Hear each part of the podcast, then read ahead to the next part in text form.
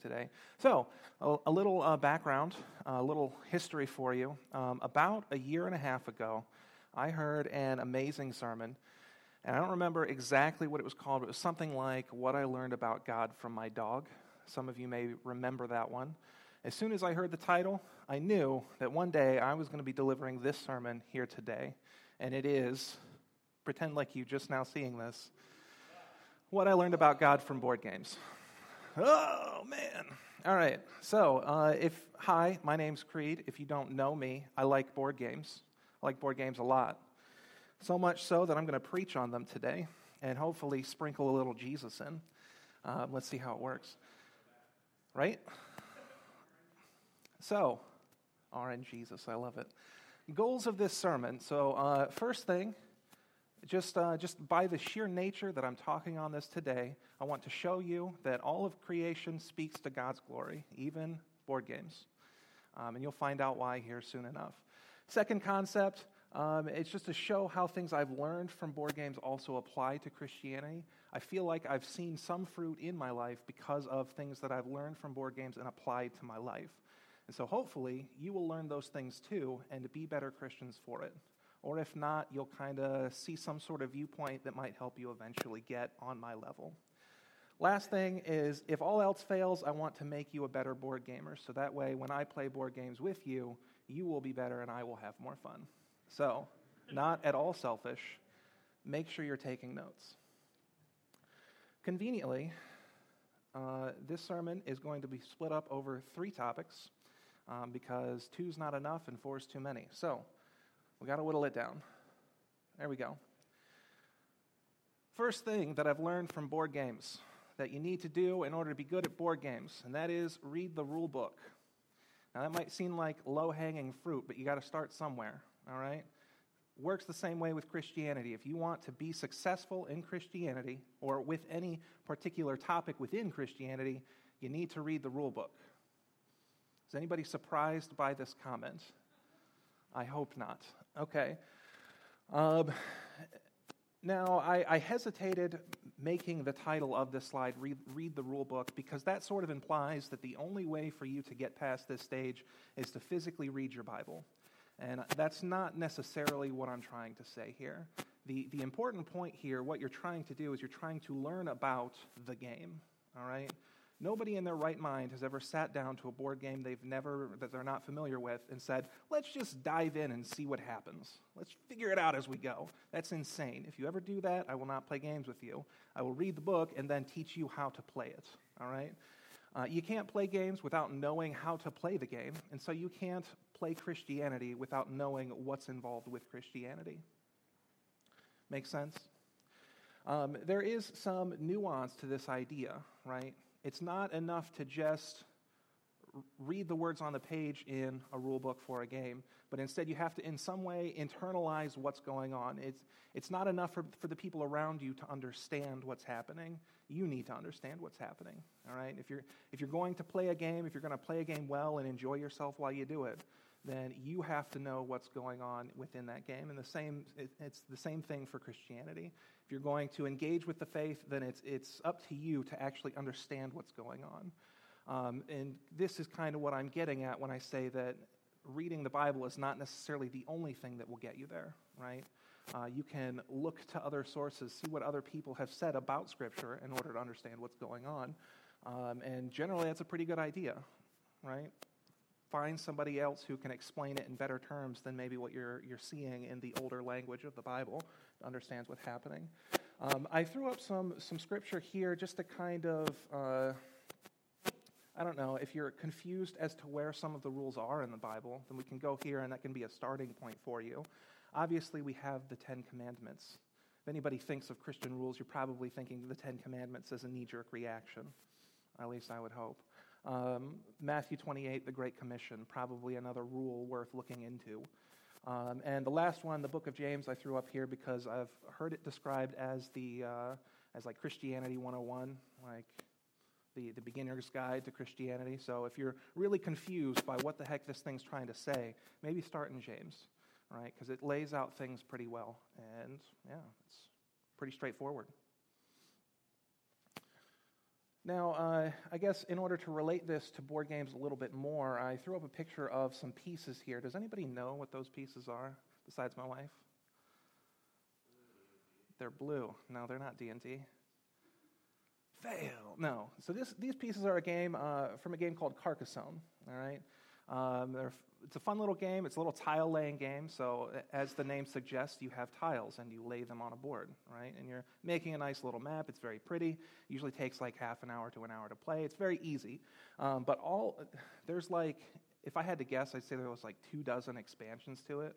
And I'm a guy who likes expansions, so I bought most of them which is insane because it turns this half an hour to an hour little fun game into like a four to five hour slog of trying to lay tiles. You've got to get like a massive table to put them all out there. You've got all of these pieces going on over here. The base game starts with just these pieces over here, right?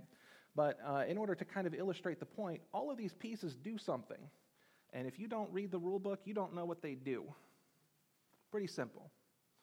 Um, or, obviously, if you just listen to me talk, then I will explain it to you if we ever decide to play a giant game of Carcassonne. It's, it's madness. Don't do it. Um, if you're thinking about getting Carcassonne, I highly recommend it. Very simple game. It's, it's, I like to call it like a coffee table sort of game, right? You can have conversation, have coffee, do other things while you're playing this game. Just don't buy all the expansions because that's crazy. I don't know why anybody would do that. Next point I feel like we've uh, beat that one to death and you all understand it 100% perfectly. So, um, next point strategy versus tactics. Right. Now, these words kind of mean the same thing, but I'm going to give them somewhat different definitions because I'm a math guy. That's what we do. We just assign our own definition stuff, and now we get to use the term however we want. It's pretty cool. You guys should try it out. Um, strategy versus tactics. Uh, all three of these are probably reasonable definitions of what I'm talking about here. Um, strategies like your long term plans, tactics are your short term plans. Uh, I think the, the middle one to me is probably the one that I most agree with big plans versus small opportunities. Obviously, strategy being your big plans and uh, tactics being your small opportunities here. I think when it comes to uh, the, when it comes to our faith, or when it comes to anything that you might be struggling with about our faith, we tend to think too big. Right? We tend to put everything at a strategic level, at a long term plan level, when I don't think it's supposed to be that way. And that's why, at least me personally, I've struggled a lot with some of this stuff, not feeling like I see fruit, not feeling like I'm engaging very well with the faith, because I define everything too long term. When it comes to board games, generally the way that you want to approach a game is that you start with the rule book, say whatever it is, whatever terminology and ideas that it's throwing out there, and that's really going to just define your strategy. And I feel like the game that these cards are from really kind of represent that, represents that well. Anybody recognize these cards? Nope. Race for the Galaxy, but close. You get a gold star? I don't know. Um, Race for the Galaxy. Race for the Galaxy is probably one of it's it's my most favorite small game. All right. As a connoisseur of fine games, I really enjoy very large games that take a long time. But if I don't have all the time, I like to play Race for the Galaxy, and here's why. Um, Race for the Galaxy is a very tactical game. All right. Um, Race for the Galaxy says that the game ends when one of two things happen. You either run out of victory point tokens, or somebody has 12 cards in play right? Game ends, count up points, there's your winner. Now, your strategy is probably going to be to accomplish one of those two things. You're either pushing for putting 12 cards in play, or you're pushing for getting a bunch of victory point tokens to bleed out the bank. Um, and you do that by playing these cards. But what I'm trying to illustrate here is that the, the general concepts that are found within our Christian faith should probably be defining how you set about strategically looking at how you're going to live. Right? Ten Commandments say don't steal, don't murder. Your strategy should probably include something about that. Generally, long term, you don't want to be killing and stealing because it's probably a bad idea. Tactics, however, define how. What was that? I didn't hear it. Um, tactics, however, define like what you're going to be doing in your day-to-day life that that translates or that that pushes you towards your strategic goals. All right. Um, in Race for the Galaxy, all of these cards have this little cost in the upper left hand corner, and that's cards that you have to discard out of your hand in order to play them. Right? So every time that you play a card, you're losing a few other cards from your hand that you can no longer play. Every decision has heavy tactical uh, is a heavy tactical decision because you're losing other opportunities in order to do this. Um, obviously, if you haven't seen it or if you haven't uh, figured out a little bit of what I'm saying here, there's some interplay. Your strategy is hopefully going to determine your tactics, and your tactics will reveal your strategy. So, what I mean by that is that in this game, right, if your strategy is to play 12 cards, then you probably want to play really cheap ones that cost you less resources, right? So, your tactics on any given turn is probably going to be to play the cheapest card in your hand theoretically, just spitballing here. Um, in that way, because our strategy is to uh, play cheap cards, our tactics on any given turn is to find the cheapest card and play it. And then you can do anything else for any other strategy that you're looking for. Similar idea, though, in Christianity. Like, if you think that your long term goals for how this faith works has something to do with uh, spitballing here, like homeless people, then on any given day, you should probably be making decisions that lead you towards interacting with homeless people and easing the struggles that they see. Does that concept kind of make sense? I hope so. Um, uh, I guess to, to put it another way, uh, in my mind, this idea doesn't necessarily just work with the faith as a whole or your life as a whole, but can also work with things like I've used this for prayer to kind of help me, help guide me through how I should be praying, right? Um, I found obviously a big term, big long-term goal of mine is to be a person who prays regularly. Hopefully, that's in your uh, list of things to do as well. Um, but you figure it out. I don't know. Um, so for me, every day, then I have to try to find time to pray. Tactically, every day I've got to like keep doing it uh, in order to be the person who prays regularly. It, it's, it might seem like uh, I'm using a lot of words to explain a simple concept, but it's the point of this, uh, of this idea is that, you, uh, is that you strip down the ideas that you hold about your faith into actions that you can do over the course of a day, over the course of a smaller time frame. Um, and some scripture that I had that I wanted to kind of use to illustrate that point is James, in James 2. I think that's the right one. Yeah, James 2, which I'll read for you. My wife told me that I have to read scripture when I have it in my sermon, and I categorically refused. So here we go. Um, 14 through 17. What good is it, my brothers, if someone says he has faith but does not have works? Can that faith save him? If a brother or sister is poorly clothed and lacking in daily food, and one of you says to them, Go in peace, be warm and filled, without giving them the things needed for the body, what good is that? So also faith by itself, if it does not have works, is dead. Now, I don't think if you are familiar with James or if you're familiar with that passage, he's talking about how uh, faith without works is dead. I think he just said that in the last part. I don't remember because I kind of saw it in the header. Um, yeah, so faith by itself, it does not have works, is dead. James talking a lot about how, how our faith should lead to action. Um, so the passage here that I'm talking about kind of makes this point, but not really. But because it's a good point, I'm going to go ahead and make it anyway. Um, and the idea here is that uh, James says that if somebody around you has need, then you should fulfill that need if you can, right? I think that for a lot of us, we think that our Christianity should be about our big, bold actions, right? If you're not a missionary or a pastor, then you're not a Christian. But our Christianity, our Christianity informs very small actions, and I think that's more of the way that it should be. Or I guess another way of saying it is if you focus on how your Christianity applies to small day to day actions, you're going to see a lot more. I'm going to use the word fruit again because I can't think of another word now. Fruit in your life is going to work better for you. You're going to have a lot easier time with the game that is Christianity if you quit focusing on the big stuff and just focus on the day to day.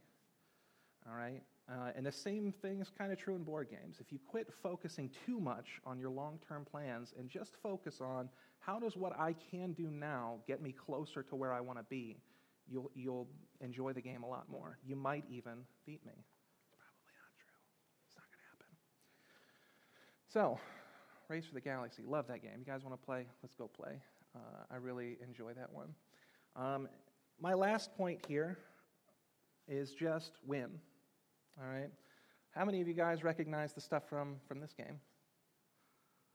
My goodness, what is going on with this church that none of you know any of these games? I picked three easy ones so that way you guys would know what they are, and I'm this is outrageous. Board game night, new ministry. Um, I just defined my strategic goals. Win. Seems simple, right? All you have to do to win board games is win them. Um, the, the game that I've chosen here to kind of illustrate this point is a game called Agricola. Agricola is a fun game because it's, it's, again, pretty easy. It's a worker placement game. My wife and I, we like worker placement games. The general idea behind a worker placement game is you see these little discs, the colored ones, those are workers. You place them. They, you place them on some sort of action tile, you take that action, your turn's over. It's nice because we're not like fighting each other directly. Uh, it's more of like a passive aggressive fight, so it's a great way to sustain a, ma- a marriage. Um, but you throw the, throw the guys up there, take the action, turns over. Now, this down here is probably impossible to read because I'm not good with pictures and making things look nice, but here we are. Uh, this is the scorecard for Agricola. And over the left side, these are a bunch of resources that you can accrue throughout the game, and they're the points that you get for them. Um, if you can't read the exact numbers, the general idea of the game is that you want a little bit of everything. All right? You get penalized for any one thing you don't have. Um, and the way that I see this applying here is that in a game of Agricola, if you've already got 20 sheep, which is outrageous, you should not be taking the sheep action anymore, right? If you've got 20 wood, quit taking the wood action. You have too much. My wife does not understand this, game, this part. She takes the wood way too much, and I'm always never able to build the things that I need to build. Um, honey, honey, please. That's why we don't play this game anymore. Uh, so, same sort of thing, though, can be applied to Christianity. If your actions, if, if the things that you're doing are not getting you closer to winning whatever, to winning Christianity, whatever that means, then quit doing those things. Um, I like to see life and or Christianity as a sort of game, a sort of resource management game, if you will. Um, if you don't understand what a resource management game is, it's a game where you're given some resources and you have to manage them in Christianity, see, it's really nice in board games because we name things that mean exactly what they are. It's so easy to understand what's going on. Uh, I think in life you're given a resource, let's call it time, and you have to manage that resource in order to win whatever you define that is. For the most part, we would probably define that as drawing closer to God or doing God's will in your life or something along those lines.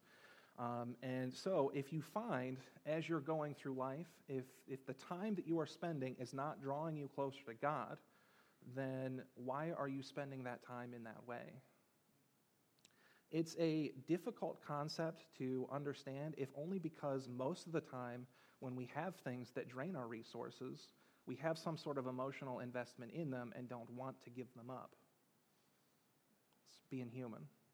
Um, but if you, if you can, you should take a step back and look at the things that you spend your time on and try to really think about whether or not they're bringing you closer to God or pulling you away. Um, or whether or not they're bringing others closer to God or pulling them away as well. Again, it's, it's, a very, uh, it's, a very, it's one that people tend to have an emotional reaction to because we like doing things, we don't like change.